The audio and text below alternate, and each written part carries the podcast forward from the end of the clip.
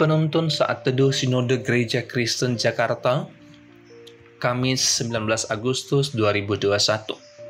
Dimerdekakan dari bayang-bayang ketakutan. Markus 6 ayat 45 sampai 53. Demikian firman Tuhan. Sesudah itu Yesus segera memerintahkan murid-muridnya naik ke perahu dan berangkat lebih dahulu ke seberang ke Betsaida, sementara itu ia menyuruh orang banyak pulang. Setelah ia berpisah dari mereka, ia pergi ke bukit untuk berdoa.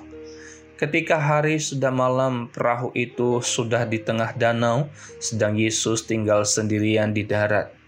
Ketika ia melihat betapa payahnya mereka mendayung karena angin sakal, maka kira-kira jam tiga malam ia datang kepada mereka, berjalan di atas air, dan ia hendak melewati mereka. Ketika mereka melihat dia berjalan di atas air, mereka mengira bahwa ia adalah hantu. Lalu mereka berteriak-teriak, sebab mereka semua melihat dia, dan mereka pun sangat terkejut. Tetapi segera ia berkata kepada mereka, "Tenanglah, aku ini, jangan takut." Lalu ia naik ke perahu mendapatkan mereka, dan angin pun redalah.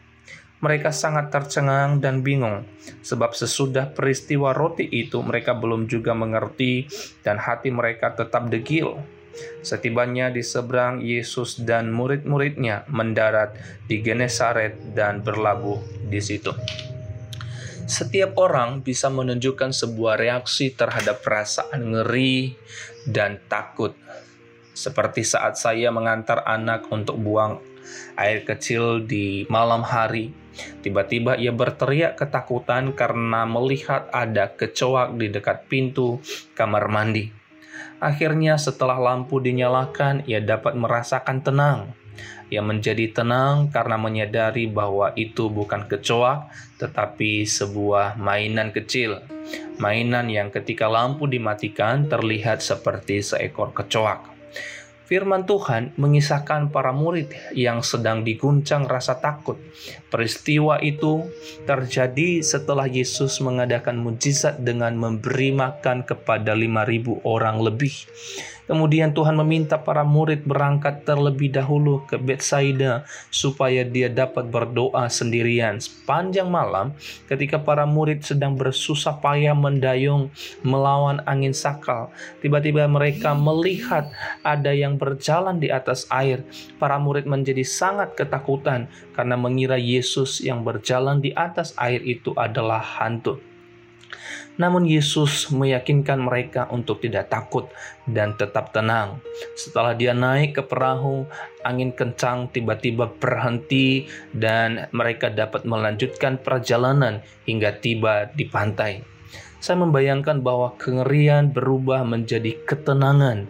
Mereka dilingkupi damai sejahtera yang diberikan oleh Yesus yang bersama-sama dengan mereka malam itu. Ketika kita merasa kewalahan dan dihimpit bayang-bayang ketakutan. Kita dapat dengan yakin mengandalkan kuasa Yesus yang sanggup meredakan gelombang pergumulan kita. Dia juga bisa memberi kita kekuatan untuk menghadapi pergumulan itu. Apa pun yang dikerjakannya, dia akan memberi kita semua damai sejahteranya yang melampaui segala akal. Filipi 4 ayat 7 ketika Yesus melepaskan kita dari segala ketakutan, jiwa dan tubuh kita akan kembali merasakan ketenangan. Masa lalu hanyalah bayang-bayang ketakutan, tetapi Tuhan Yesus adalah kepastian terhadap rasa aman. Tuhan Yesus memberkati.